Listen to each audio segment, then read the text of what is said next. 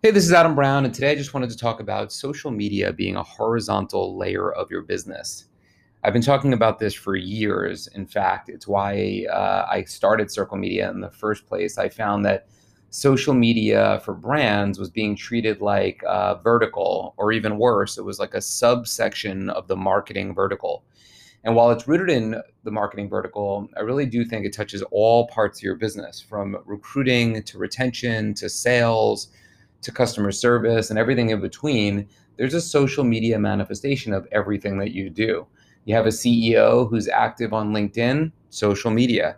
You have somebody who's complaining or complimenting your brand, whether it be on social or maybe via email, social media.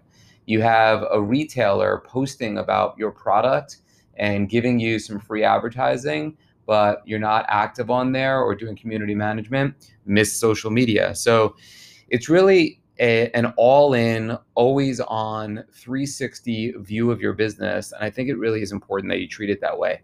A lot of times I'll speak with marketing directors who ultimately are my boss. And while I think it is generally good when a brand has evolved or grown up a bit and you're not dealing with the founder, um, it can be a slippery slope if you have a marketing director, maybe with a myopic view or that doesn't fully understand the reaches of social. And there's plenty of great marketing directors out there.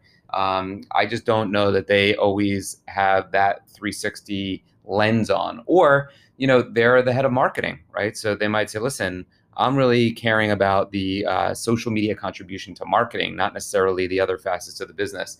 The other day, we produced a video that we sent to a client, and they loved it. And the first thing out of my mouth was, "This is a fantastic sales video." Like this describe the product of why you are different and why consumers should care. The first order of business would be to get this to your sales reps out in the field and get that in front of retail buyers.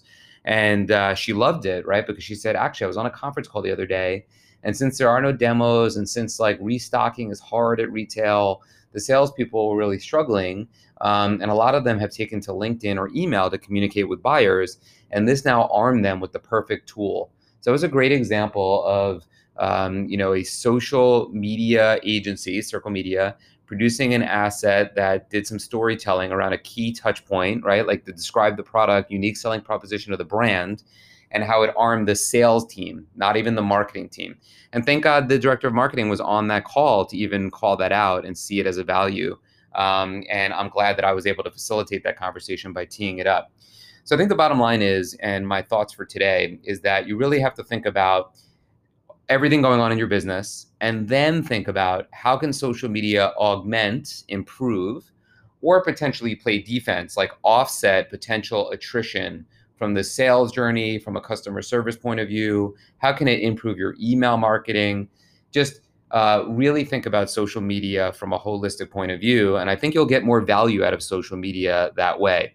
So as you're dusting off things in August and preparing for September and Q4, really lean into social from that perspective and you will reap the benefits. That's it for today. I'll see you out in the field.